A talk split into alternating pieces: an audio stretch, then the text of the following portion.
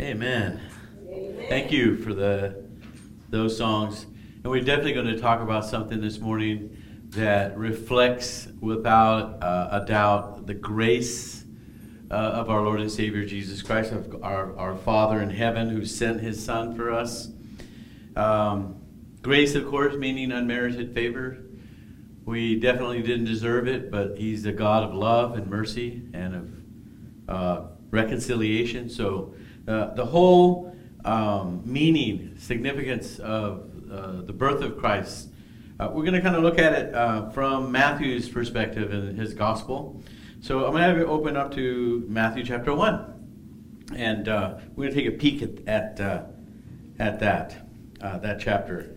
Uh, some of it I'm going to skip through pretty fast, and you'll see why in a minute, uh, especially that section at the beginning where you have uh, names, uh, names, and more names, and uh, some of them I probably can't even pronounce, but I think that we'll get to the uh, um, the idea of why Matthew um, wrote the genealogy of Jesus. Keep in mind, Matthew is one of the disciples of Jesus that was well educated. He was a tax collector. And as you know, a tax collector has to be somebody that's uh, organized and detailed. He has to keep books and records. So this is a record not about taxes, but about the genealogy of Jesus. And the book of Matthew is written to uh, the Jewish uh, community, if you will, the, the Israel. And it's uh, proclaiming that their king had arrived. So keep in mind that what Matthew's trying to do is to stress the fact that their king had arrived. Each gospel has a different theme. This one is about the king has arrived. Amen? Amen. There's royalty involved in this. Um, so he starts off that way. But I want to say something about uh, Christmas for a second. And uh, just briefly, I don't want to get into it too deeply. But the Christmas season, if you would, uh, being in December, is not a biblical um, fact, okay? Um, if you do any kind of just basic research, you'll find out that there was a Roman festival at this time of the year, the seventeenth of December, and uh, it was called Saturnalia. Saturn, Saturnalia. It was a it was a feast, and I kind of put, looked it up real quick just to give you a little bit more details. But I want to stress something. It was a, a holiday in honor of the god of Saturn. So Saturnalia happened in the Roman ancient Roman Empire about the time when we now celebrate Christmas, and it was uh, uh, later expanded to go all the way through twenty-third of December. By the way, anybody know what's the shortest day of the year? Well, I only know because it's on my birthday, the twenty-first of December. So it was the shortest day of the year, which made it the darkest day of the year. And so with their primitive telescopes, they were able to see into the heavens, and Saturn and those planets were more visible to that ancient culture. So uh, we know that they had a lot of different, um, if you would, the Roman Empire, they had a lot of different gods in their uh, in, in their culture.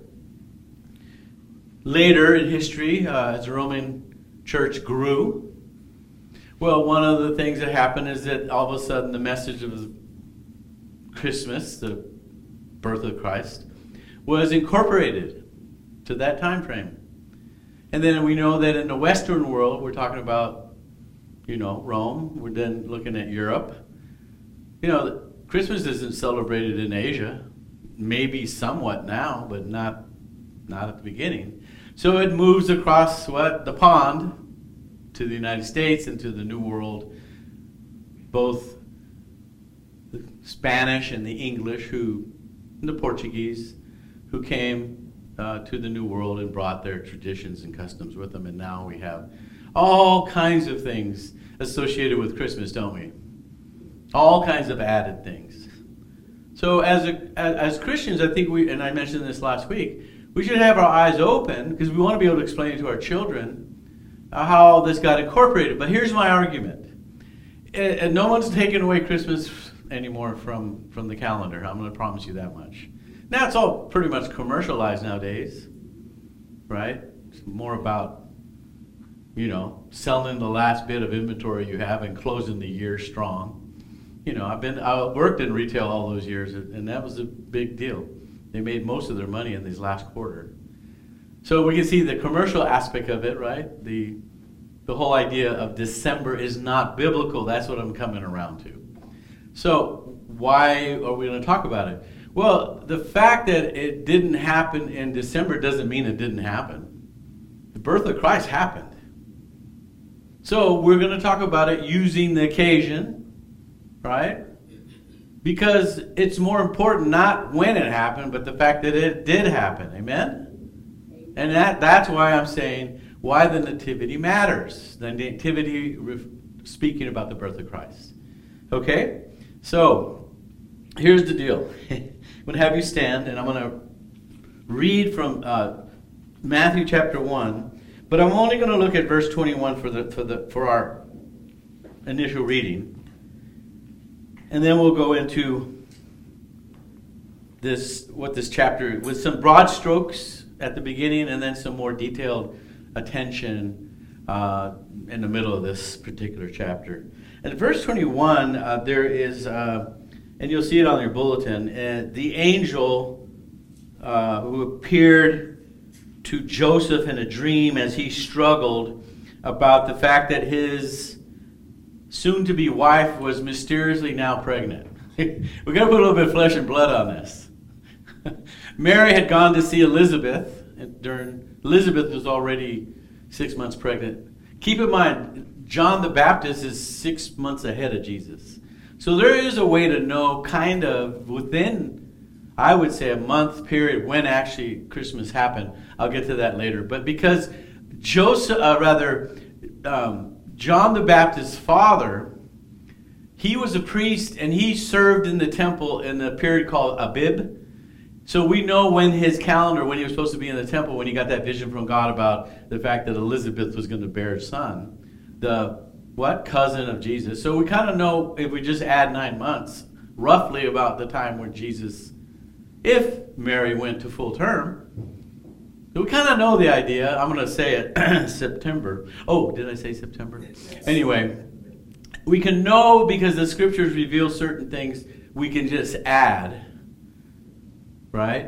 But here is Joseph in this passage that we're reading, struggling and just... Uh, not able to figure out um, what to do about Mary, who mysteriously appears to be pregnant. And she tells him, of course, that we'll read more about it, that this is something that God did. And of course, uh, there's so much written about that uh, out of, uh, I guess, spite to try and dismiss the whole idea that this was a miraculous conception. Remember, ours is, uh, and our God and our, our faith is one of miracles. Uh, we there's some things that are just foundational to Christianity. One of them is the birth of Christ, the the uh, the conception of the Holy Spirit. That's a miracle. The resurrection is a miracle. The ascension, the whole idea of Christ's return. All of we serve a God of miracles, and He lives outside of uh, the constraints of time and space, right, and, and material world. He's outside of it. He created it. H- however, we, we see him enter into it. That That's mind-boggling in itself. How the God of all creation reduces himself to the uh, infant, and he enters our world as a man, yet being at the same time, simultaneously, God. He's the God-man. So all of these things we do, we can't learn and accept unless we understand that we have a God that's all-powerful and that miracles are not a big deal for him. To do that which is beyond the natural and to perform the supernatural, which is out beyond the natural. So Joseph is, you know, he's, he's perplexed. He wants to respectfully uh, not put Mary uh, to shame, and the potential of her being stoned was there because that was the law, because she was pregnant out of wedlock. So he's considering these things, and it says there in verse twenty, I just started a little ahead. He's considering these things, and behold, an angel of the Lord appeared to him in a dream. Said, Joseph, son of David, do not fear to take Mary as your wife, for that which is conceived in her is from the Holy Spirit. She will bear a son, and you shall call his name Jesus, for he will save his people from their sins. So we're going to look at that and a little bit more this morning. Let's pray for the sermon, amen. Thank you, Father, uh, for this um, passage that we're going to look at, this chapter we're going to look at, and it's going to give us a real understanding, Father, at least from the, the perspective of Matthew, uh, why the nativity matters, why the birth of Christ matters, why Christmas is important. Not so much when it happened, but it, the fact that it did happen. And why? The significance of it is uh, changes and transforms our lives uh, for eternity. So we pray for your help. We pray for your blessing. Guide us, lead us, protect us in Jesus' name. Amen.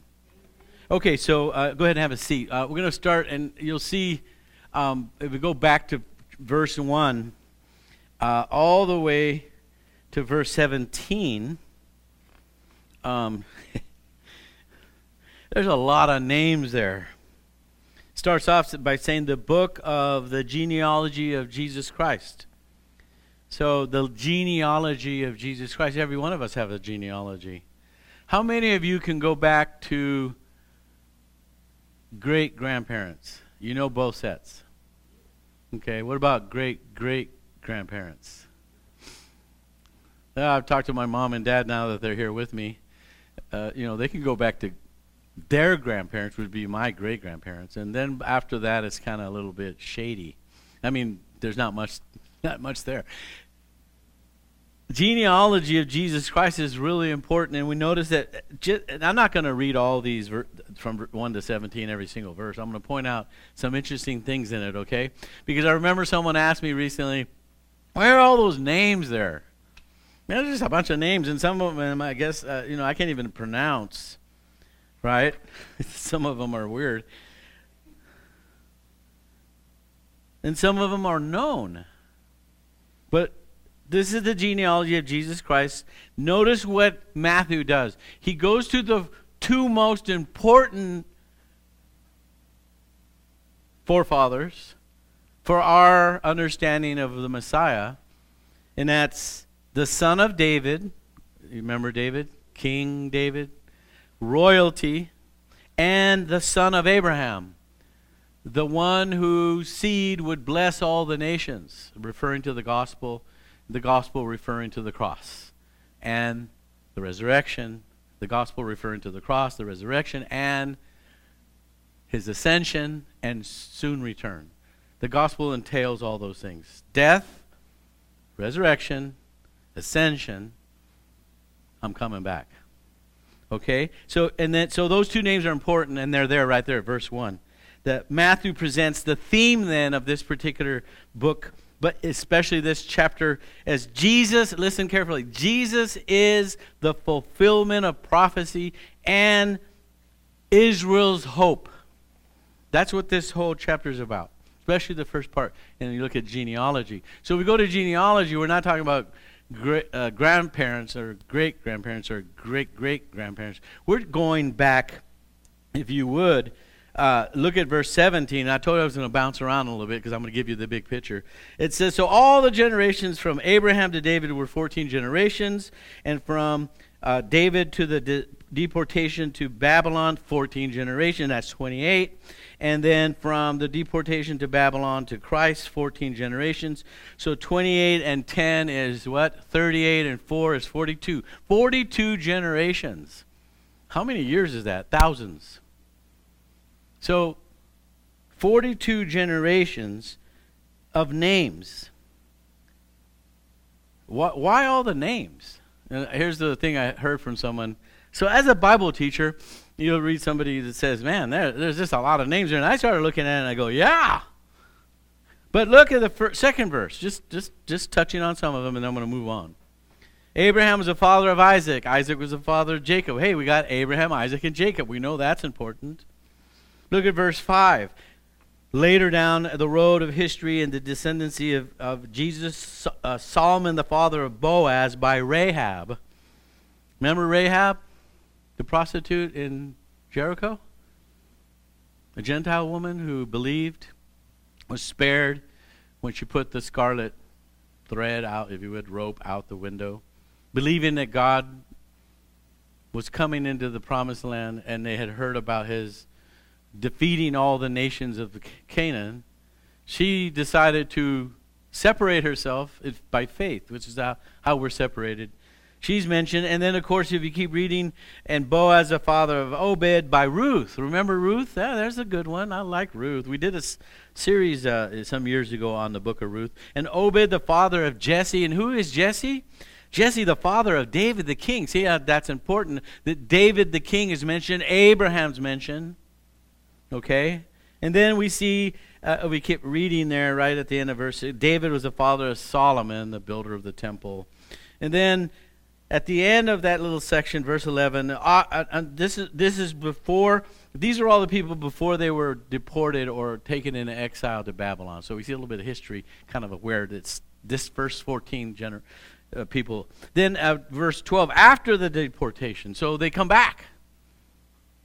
They come back to the promised land. A bunch of names in there. Zerubbabel, see it? And then I want to look at the last verse, sixteen, and of course, Jacob, the father of Joseph, the husband of Mary, of whom Jesus was born, who is called the Christ. And then I already read to you verse number seventeen about the fourteen generations, right? Why is and why are all these names there that I can't even pronounce, right? History. It's evidence of God's fulfillment of prophecy. It's proof to the on record of God's faithfulness to his promises way back, back, back, back, way back to Abraham, whom he promised would have a son when he called him out of Ur to go to the to a land that he would show him. That he, his seed, referring to Christ, according to Paul in Galatians, the seed, singular, referring to Christ, who would bless all the nations of the earth, right? God showing us fulfillment of prophecy.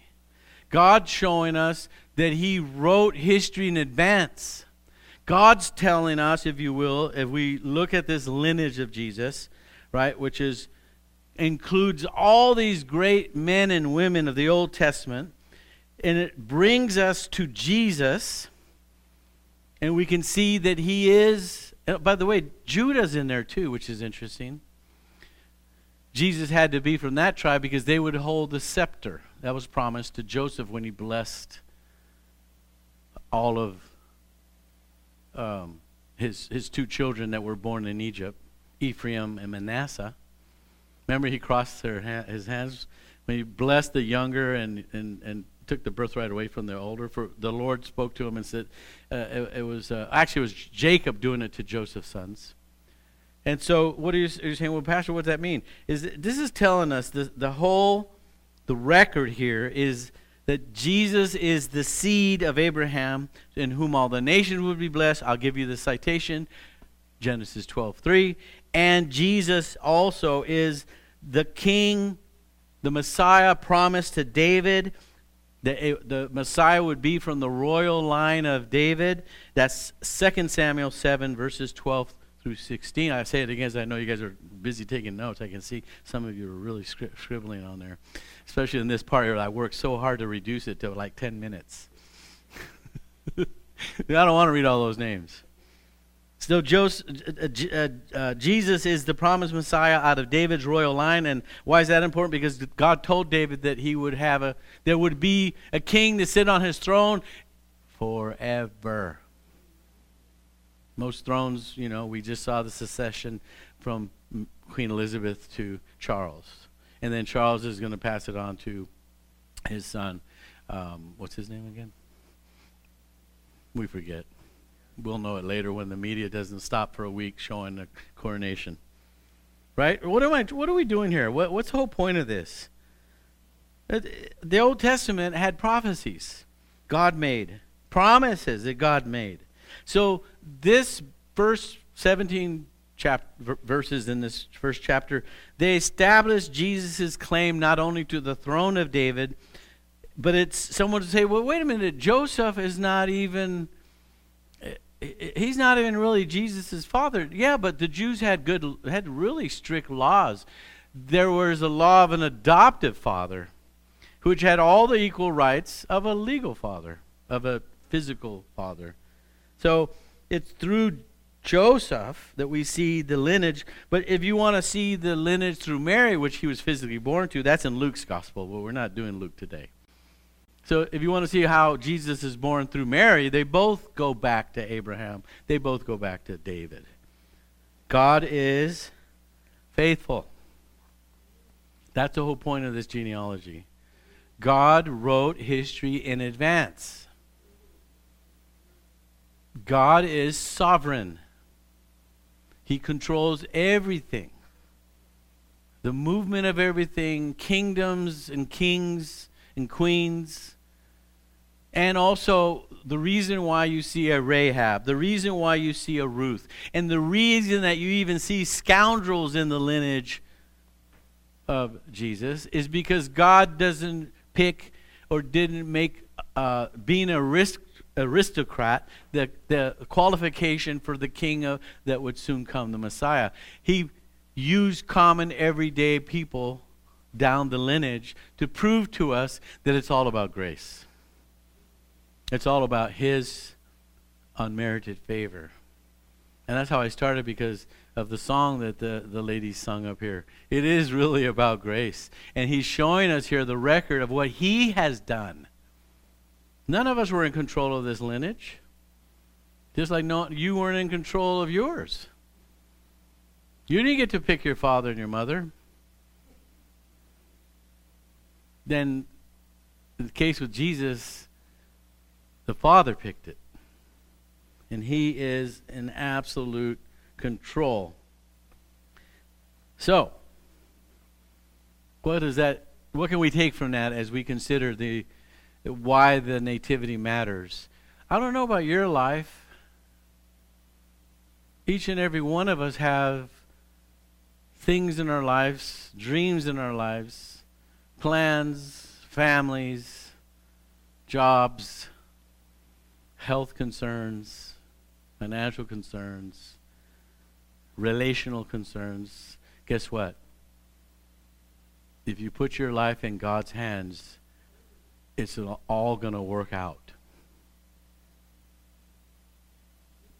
If you're fighting him, you're going to lose. I don't know how many years you want to battle with him, but the thing that I think if you choose that path, you'll regret, and I don't know how many years that vicious cycle will go. You'll, if you ever wake up to the truth that the best place to be is in God's will, you're going to w- regret having wasted all those years resisting him. You're going to say, wow, I wasted all those years doing my thing, which didn't work out. What a waste. I could have been deeper into his will and blessings. Because if I don't reduce this to you, if God's able to manage and move nations and families, he's not going to have a hard time figuring out how you're going to pay your mortgage.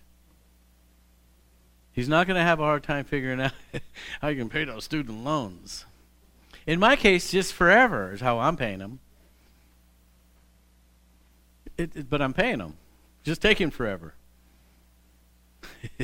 Some of I, I know some of you that went to college, I'm looking at you and you're all going, oh, Lord.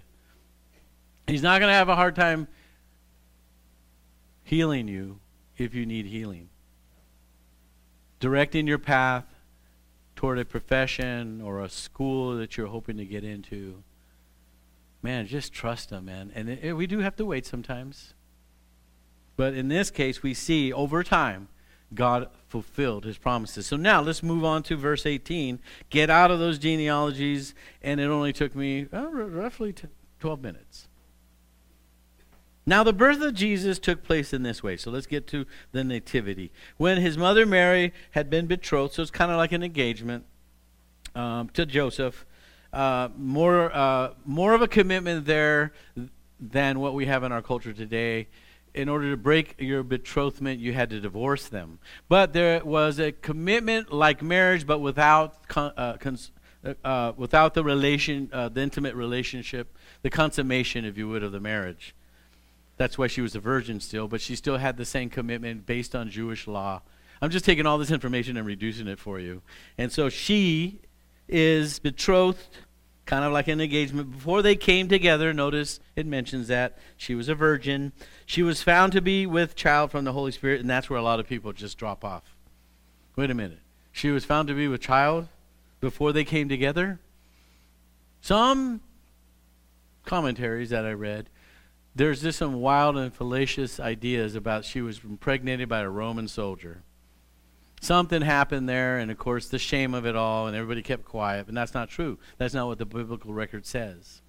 They did not go, come together, because you will see later in the same passage that Joseph was an honorable man, a law-abiding man. So he wasn't, it was, as it says here, and one of the most, uh, if you would, amazing uh, events of history was a virgin woman is found with a child, and it's the work of the Holy Spirit. So some people get a little bit bothered by that. That's not possible. How can that happen? There's got to be a man and a woman, and you know, takes two to tango, and so on and so forth. Well, I don't know. God spoke according to uh, Genesis. And the universe leapt into existence out of nothing. That's what we believe.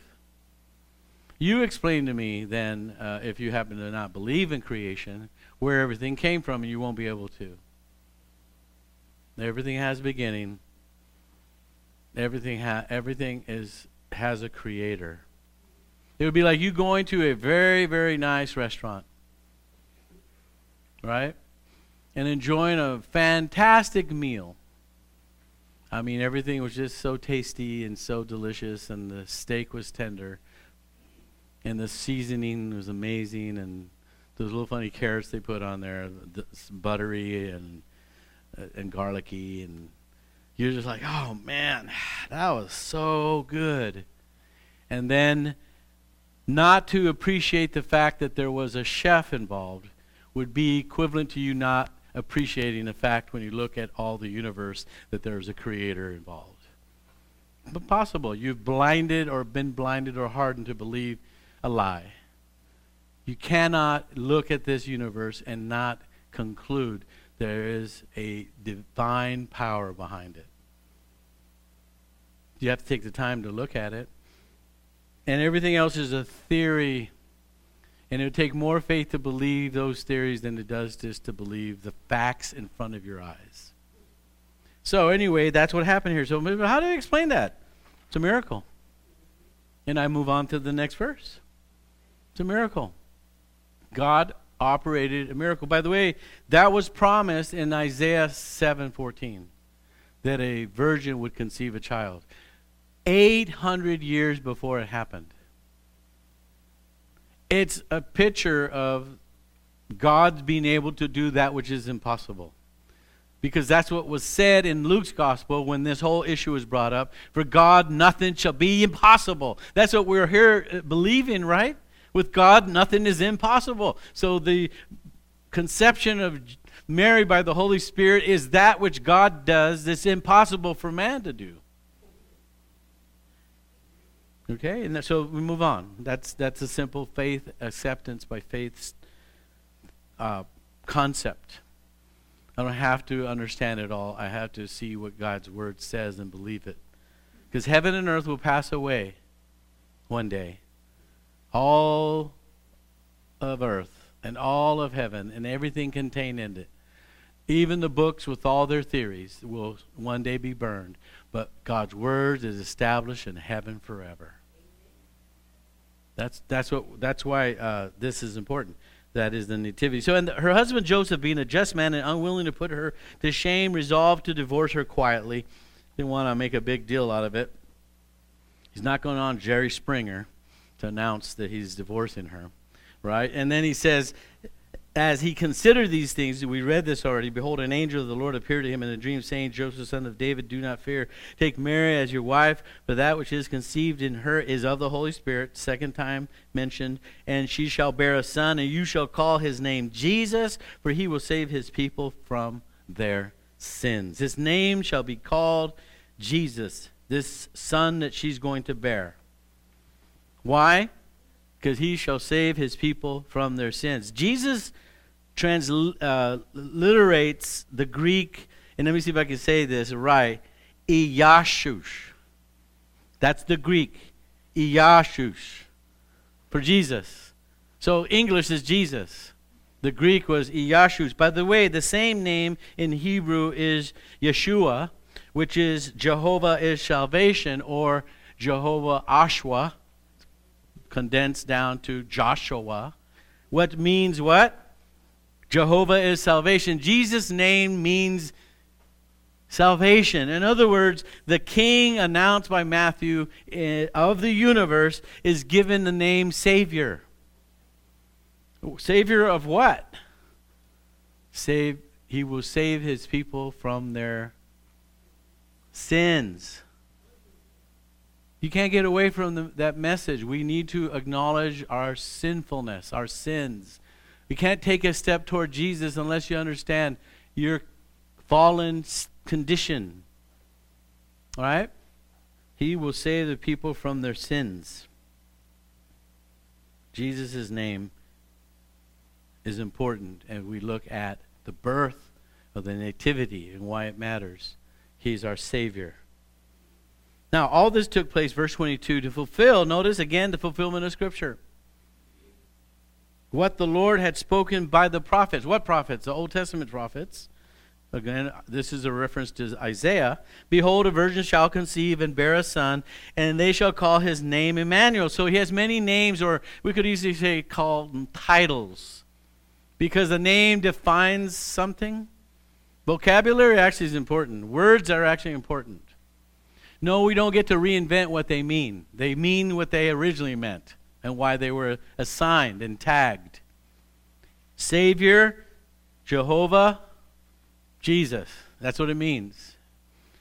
Emmanuel means, again, it says here, God with us. So now we move into new territory, not only on the miracle of the Holy Spirit conception of, G, of of Mary, the Virgin, one miracle. Now we go into the whole theological concept of the incarnation, God with us. And I'm going to say this to emphasize, literally, not God's with you. Hey, I'm with you in spirit. You know, you're in my heart. No, he is with us. Emmanuel. He left his throne in heaven according to Philippians, considered it not robbery to be equal with God, and he reduced himself in the person of Jesus of Nazareth and was born a babe in a manger. Became a man. Excuse me. So, if we know a little bit about the, the scriptures, in John's gospel, it says that the Word became flesh and dwelt among us. The Logos, referring to the Word, God's Word, became flesh. The word dwelt among us is the word tabernacle. That concept comes from the Old Testament. Remember the tabernacle? Remember when they were in the in the wilderness, and the Shekinah glory of God followed them by night, and a cloud by day to protect them? The presence of God was in that tabernacle. God tabernacled among his people Israel. And now he literally is in the person of Jesus. So you can say that Jesus took upon himself a tent of human flesh. A tabernacle is a tent. He tented himself, the God of this universe, in the human body, the babe in Jerusalem, uh, Bethlehem. That's what it means. Tabernacle among them. This is the part that I love, because I try to find ways, if you forgive me, to try and relay this to you so we can understand what the incarnation is. It's that the Creator himself, existing outside of time and space in the material world, physical world. Isn't it interesting that time, space, and material are have a trinity uh, uh, idea behind them? Time has what? Past, present, future. Space has what? Height, width, and length. What about material? Same thing. You can material can be formed in three things, right? It can be solid, it could be vapor, or it could be uh, a, a, a, ga- a gas, right? And then it could be so, uh, uh, wait, what's the third one? Um, I'm I'm done. Okay. Anyway, the whole idea in creation of uh, material world is everything's in, uh, in uh, designed in. As a trinity. And so the second person of the trinity, Jesus, he enters into the creation that he made as a person. That's kind of crazy. Just wrap your mind around that. Why would he do such a thing? Because he came to visit us. Literally. He made an appointment with humanity. That is God the Father through his Son, Jesus Christ. The invisible one became visible. The, the one that was distanced because of our sins drew near to us. He walked the dusty roads of Judea among his own people. Thus, Emmanuel, God with us. Right? He, he joined the human league. Can you imagine if he was uh, on the opposing team at the World Cup? What he, the kind of goals he could kick. He did stuff like that all around Judea when it came to healing, when it came to preaching, when it came to demonstrating his power when he fed the five thousand. He was constantly doing miracles, right? You could say, uh, and I, again, let me try, and, and if I'm boring you, I'm sorry. But I want us to sink in. He made a house, a house call. He visited us. He made an appointment. So what what the nativity uh, is and the significance of it and why it matters, that's kind of what we're trying to argue about today, is that the nativity, it speaks to us about God's joining us, about God's union with us, about God's participation with us, right? How he, in spite of our sins, through his Son, associates with us, fellowships with us, right? God with us. That's the that's the that's the meaning of, of, of the the nativity. He came to seek and to save that which he had lost. He could have just left us lost. And we would have been doomed because of sin. So God sends his Son into the world as a baby who grows up to be a man so that he can, through the cross, reconcile us and redeem us. That is, he buys us back out of the household of slavery, the sin uh, caused. We who were once separated and excluded and far from God because, of, again, of our sins, have been brought near to Christ, by Christ, because he came to die for us. That's what it means. He, he, he was born to die. He became the Lamb of God as he was identified by John the Baptist when he walked alongside the Jordan River. He said, "Behold the Lamb of God that takes away the sins of the world." Right? So it goes hand in hand at the beginning of Matthew's gospel that we find his name is Emmanuel, God with us. And at the end of Matthew's gospel, verse uh, twenty and chapter twenty-eight, it says this, "Remember, behold, I am with you every day until the end of the world." See, he's with us in his birth. He's with us here physically. He tabernacled, he tented among us. And at the end of the gospel, after his death, after his resurrection, after his ascension, and his promise to come back, he says, "I'm going to be with you believers always." And then we get to spend eternity with him. So I think it's cool. God with us. Uh, Matthew eight, uh, thirty-one says, "If God is for us, who will be against us?" So I'll take it a little further. Not only is he with us, he's for us. Take it a little notch up. Right? The nativity matters because God is with us and God is for us. He can relate to us. Why? Because he became one of us.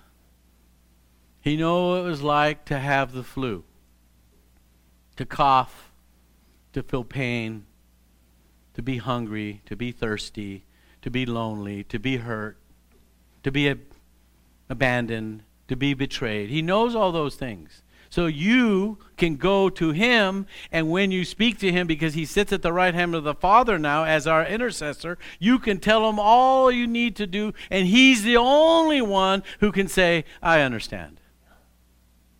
That's what it matters, the nativity. Amen? So I finish with this. If God is with us, when is he with us? Always, including our loneliness, our pain, our need, our disease, our tribulation. Jesus is Emmanuel, God with us. And then, verse twenty-four. Let's see how I'm doing here. Actually, I'm doing pretty good. We're going to take the Lord's Supper. When Joseph woke from his from sleep, as Did uh, he did as the angel of the Lord commanded him. He took his wife. He didn't put her away privately or shame her. He is a, this is a good guy. That's the kind of guy you want to find that doesn't shame you, doesn't belittle you or berate you, doesn't look for ways to put you away. He did. He was going to do it if it, at first because he was going to do it, but he was going to do it privately. That even shows you how good a guy he was. There's some good guys out there. I just want you to know that, uh, ladies. There's some good guys out there. You just got to find them. The Lord commanded him. He took his wife. He knew her not, which means that there were no uh, intimate relations, until she had given birth to a son. And then love how it ends, and it fulfills what the angel said, and he called his name Jesus. Iyasus. Yeshua. There's all these languages. Yeshua. Jehovah Ashwa. God is salvation. That's our message. Let's bow our heads. Father, thank you. We praise you, Lord, for this amazing story, which I pray, Lord, we all accept and believe for our own benefit and blessing. This leads us to salvation, to Christ, and eternal life. All your promises are ours. We can lean into you, Lord, and trust you in this life, which sometimes has uh, bumpy roads and darkness. But you're the light, uh, uh, Lord of the world, and in you we trust. Uh, we don't want to oversimplify, but at the same time, that's what faith does. It, it, it allows us, Lord, to stop asking questions, to see clearly and plainly what is evident. And in your word, this is what you share with us this morning. We thank you for Matthew's account uh, of the birth of Jesus, the nativity. We ask you to bless our uh, our our time, Lord, uh, now as we uh, take um, the Lord's Supper, and we do it in Jesus' name. Amen. Amen. All right, so we're going to shift our activity to the Lord's Supper. So I guess who's going to help me out here? Sammy, and who else wants to help out? I got guys back there. Got oh, here comes Osvaldo. Okay, cool. So um, have them help us out here. They're going to remove the cloth and just set it to the side. Now let's prepare our hearts, uh, ladies and gentlemen. Just set that to the side. Before they do anything, let's talk a little bit about what we're doing. We can stay here, I guess. Don't go too far. So there's two parts. I'm not even going to read from the scriptures. We've done this enough. We know what's happening. There's the bread, and there's uh, the cup, uh, the wine. Two two elements. We'll do that in a minute after the.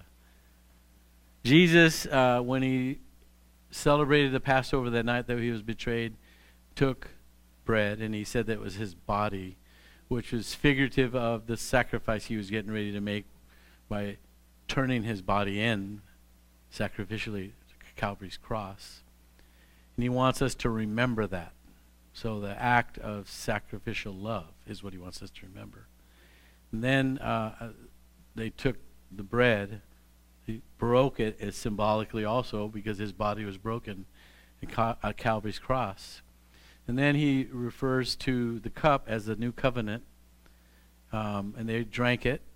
Um, the cup uh, and the wine as a symbol of his shed blood, which goes all the way back to the Old Testament and really all the way back to Genesis, all the way back to the fall. Remember when after Adam and Eve had uh, partaken of the forbidden fruit, uh, they their eyes were open, they became aware of their sin, and then they tried to hide first, and then because God came in the evening to speak to them every evening, uh, when he showed up, he couldn't find them, and they were uh, asked, where are you? And they showed up wearing fig leaves, because what were they doing? Covering their sin? The Lord had to teach them by bringing skins of an animal that their covering wasn't sufficient, that he would have to cover them. And how did he cover them? With the skins of innocent animals that were offered in sacrifice for their s- payment of their sins. Always has to be a payment. In this case, the Lord shows us that from the very beginning. We see it through the whole Old Testament. We see it in the sacrifices that were done by the founding uh, father of faith, Abraham and uh, Isaac and Jacob, which we talked about. They made altars to God. They offered sacrifices. That's the way to approach God. That's the only way to approach God. And we approach God in the same way through the shed blood of Jesus, which is the payment and the redemptive value of his death to save us from and to forgive us of our sins. So we're going to take both t- together. So t- pass out first the bread. And we'll have Sam and Osvaldo help us out. Let's just think about the Lord right now and what he did for us as they pass it out. Go ahead.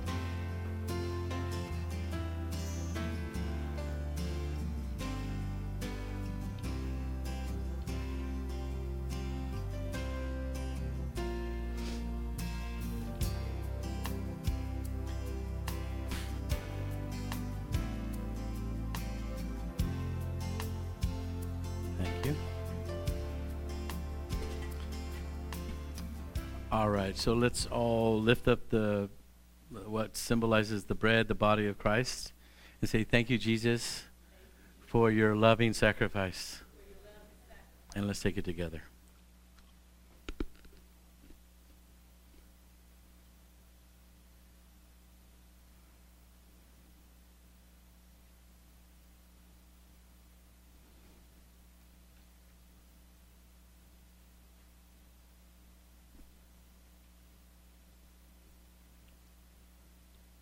I find it interesting that the process of making bread even demonstrates how Jesus was crushed, because grain is crushed, right, mixed, and then put in the oven. Talk about going through a pa- uh, suffering, or talk about breaking. That, that's the process to make bread.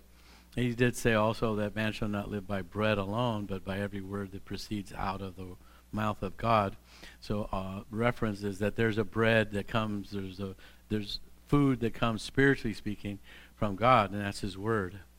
And then he becomes, and his body represents all of that. And that, isn't that kind of cool? Now we're going to take the cup. So I'll have them pass that out right now. Let's think about uh, his sacrifice in a little more detail, in that his blood was shed, his life was shed for on our uh, behalf.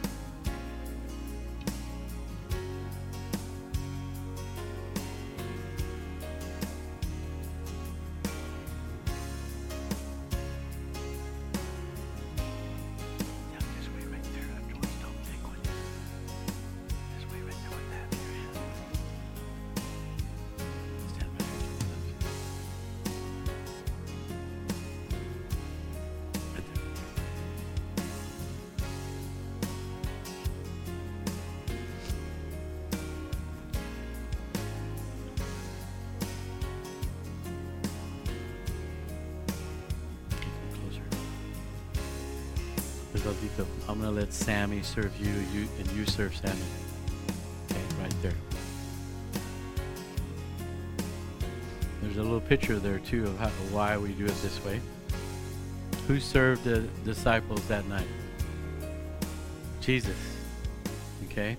So um, I was trying to show these guys that take it from the other person, share it. Jesus served his disciples. Remember that uh, it was a Passover, but you have to go all the way back to Exodus, uh, well, the Exodus from Egypt. And there was that final plague, because Pharaoh was so stubborn and hard-hearted that he said, I'll, I'll take your firstborn as a, as a judgment for not obeying the Lord and letting Israel leave, back, you know, because God was taking them back to the Promised Land. And so he instructed all of Israel to take a lamb after fourteen days and to offer it sacrificially, and then to put the blood on the doorposts. Wherever the blood was seen, the angel would pass over. That's why it's called Passover. And everyone in that home that accepted God's faithful words would be spared. Well, when we take the blood, when I say blood, I mean when we look at the sacrifice of Jesus and his shed blood, and we take the cup, which is figurative of his shed blood, we too are covered by Jesus. So when judgment day comes, the Lord will pass over us. We won't, there is no condemnation to those that are in Christ. Why? Because of the value of the life that Jesus gave, the payment. So say, thank you, Jesus, for the forgiveness of my sins. In Jesus' name. Heavenly Father, thank you uh, this morning for um, remembering, allowing us to remember uh, what Jesus did at Calvary's cross for us. Thank you for his commitment, Lord, to the plan of salvation, which required a payment for sin. Thank you because he turned himself in willingly as the Lamb of God once and for all. And by his shed blood, we have this new covenant. That if we agree with it, since you offer it, if we agree with it by faith, we too are forgiven. And we thank you for that. And we thank you for Jesus. We thank you for each and every one of the families represented here today. Pe- each and every one of us individually and uh, collectively as a church. Bless Crosspoint Community Church. Bless each family right now, I pray, Lord, in Jesus' name. Amen.